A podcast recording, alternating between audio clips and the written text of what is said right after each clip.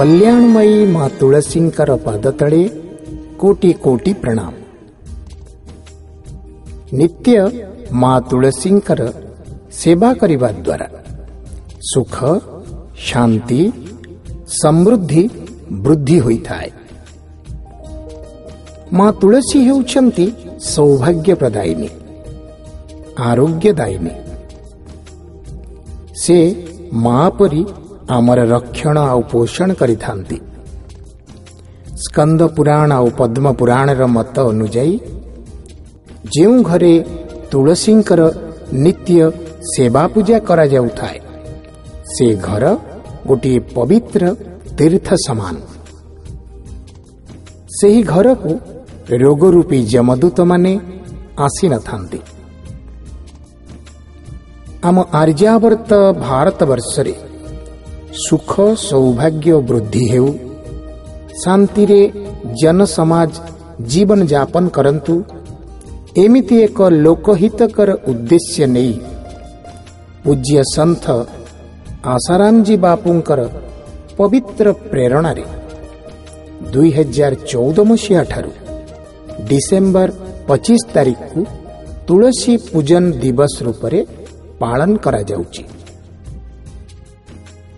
ତୁଳସୀ ମାଙ୍କର ପୂଜା ଦ୍ୱାରା ମନୋବଳ ବୁଦ୍ଧିବଳ ଚାରିତ୍ରିକ ବଳ ଆଉ ପ୍ରତ୍ୟେକ ବ୍ୟକ୍ତିର ଆରୋଗ୍ୟ ବଳ ତାହା ବୃଦ୍ଧି ହୋଇଥାଏ। ଭାରତୀୟ ଋଷିମୁନିମାନଙ୍କର ସୂକ୍ଷ୍ମ ଦର୍ଶନର ଇଏ ହେଉଛି ସୁନ୍ଦର ଫଳାଫଳ ଯାହା ଆମକୁ ମା ତୁଳସୀଙ୍କର ପୂଜନ ଦ୍ୱାରା ପ୍ରାପ୍ତ ହେଉଅଛି। ଘରର ଐଶାନ୍ୟ କୋଣରେ ମା ତୁଳସୀଙ୍କର ସ୍ଥାପନା ଆଉ ତାଙ୍କର ପୂଜନ ଦ୍ୱାରା ଘରେ ସୁଖ ଶାନ୍ତି ଧନ ସମ୍ପତ୍ତିର ବୃଦ୍ଧି ହୋଇଥାଏ।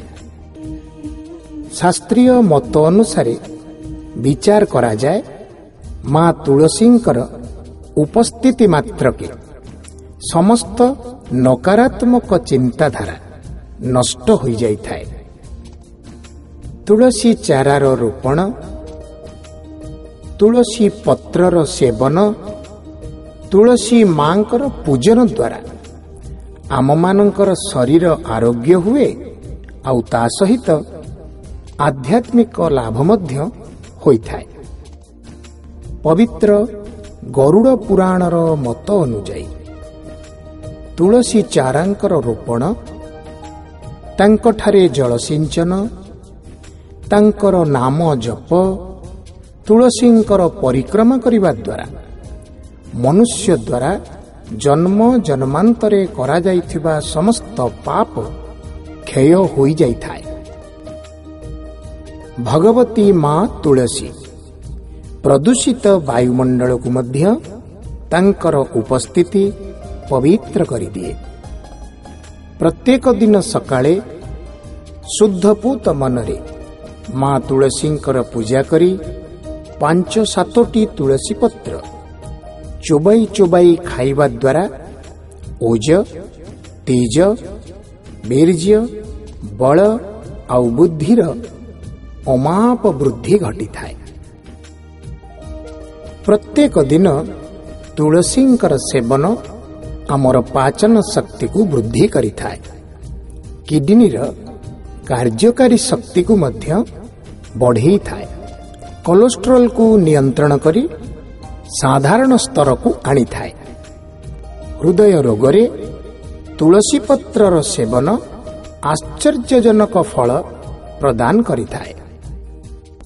ଉଦର ରୋଗ ବା ପେଟ ରୋଗରେ ତୁଳସୀ ସେବନ ରାମବାଣ ଔଷଧି ପରି କାର୍ଯ୍ୟ କରେ। ନିତ୍ୟ ତୁଳସୀ ସେବନର ପରିଣାମ ସ୍ୱରୂପ ପ୍ରାଣଘାତକ ରୋଗ ମଧ୍ୟ ଆରୋଗ୍ୟ ଲାଭ ହୋଇଥିବାର ଭୁରି ଭୁରି ବଳିଷ୍ଠ ପ୍ରମାଣମାନ ରହିଅଛି। ନିତ୍ୟ ତୁଳସୀ ସେବନ ଦ୍ୱାରା ବାତ ପିତ ଆଉ କଫ ନିୟନ୍ତ୍ରିତ ହୁଅନ୍ତି। ଶରୀରରେ ଅମ୍ଳ ଓ ଏସିଡିଟି ଜନିତ ରୋଗ ଦୂରୀଭୂତ ହୁଏ ମାଂସପେଶୀରେ ଯନ୍ତ୍ରଣା ମୋଟାପଣ ସର୍ଦ୍ଦି ଇତ୍ୟାଦିରେ ତୁଳସୀ ସେବନ ଖୁବ୍ ଲାଭଦାୟୀ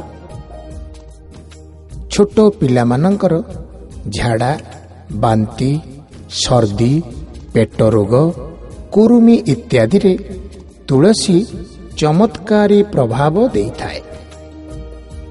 ଫ୍ରେଞ୍ଚ ଡକ୍ଟର ଭିକ୍ଟର ରେସିନ୍ କୁହନ୍ତି ତୁଳସୀ ଏକ ଚମତ୍କାରୀ ଔଷଧ ୱଣ୍ଡର ଡ୍ରଗ୍ ଯାହା ବ୍ଲଡ୍ ପ୍ରେସର ପାଚନତନ୍ତ୍ରର ନିୟନ୍ତ୍ରଣ ରକ୍ତକଣିକାର ବୃଦ୍ଧି ଏବଂ ମାନସିକ ରୋଗର ନିୟନ୍ତ୍ରଣରେ ଚମତ୍କାରୀ ଗୁଣକାରୀ ଔଷଧ ଅଟେ।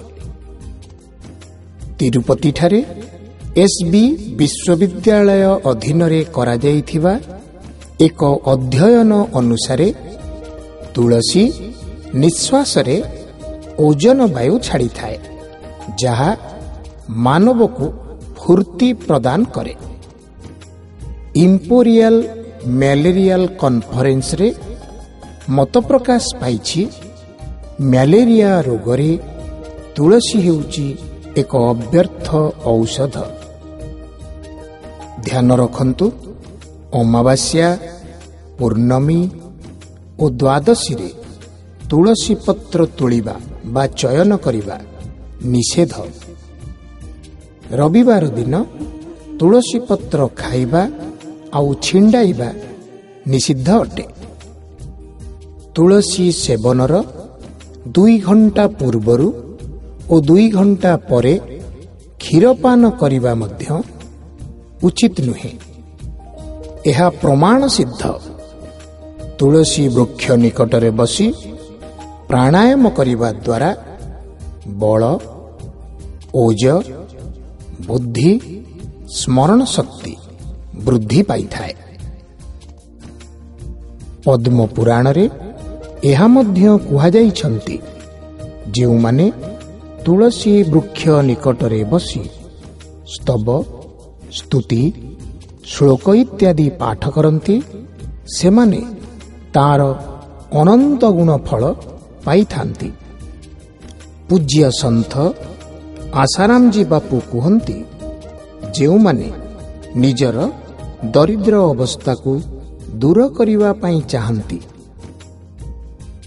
ସୁଖ ଶାନ୍ତି ସୌଭାଗ୍ୟ ଆଶା କରନ୍ତି ସେମାନେ ଏହି ପବିତ୍ର ତୁଳସୀ ପୂଜନ ଦିବସ ଅବସରରେ ଶୁଦ୍ଧ ସାତ୍ବିକ ମନରେ ତୁଳସୀଙ୍କର ପୂଜା କରିବା ତୁଳସୀଙ୍କର ସ୍ତବ ସ୍ତୁତି ପାଠ କରିବା ତୁଳସୀଙ୍କର ଶହେ ଆଠ ପରିକ୍ରମା କରିବା ଦ୍ୱାରା ଅଖଣ୍ଡ ସୁଖ ପ୍ରାପ୍ତ ହୋଇଥାଏ। ହେ ଭକ୍ତବୃନ୍ଦ ଆସନ୍ତୁ ଅଖଣ୍ଡ ସୁଖ ଶାନ୍ତି ଆଉ ସୌଭାଗ୍ୟ ପ୍ରାପ୍ତ ହେବା ପାଇଁ।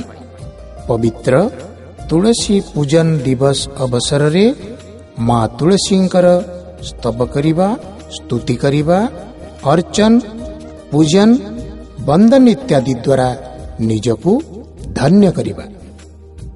ପାଳନ କରିବା ତୁଳସୀ ପୂଜନ ଦିବସ।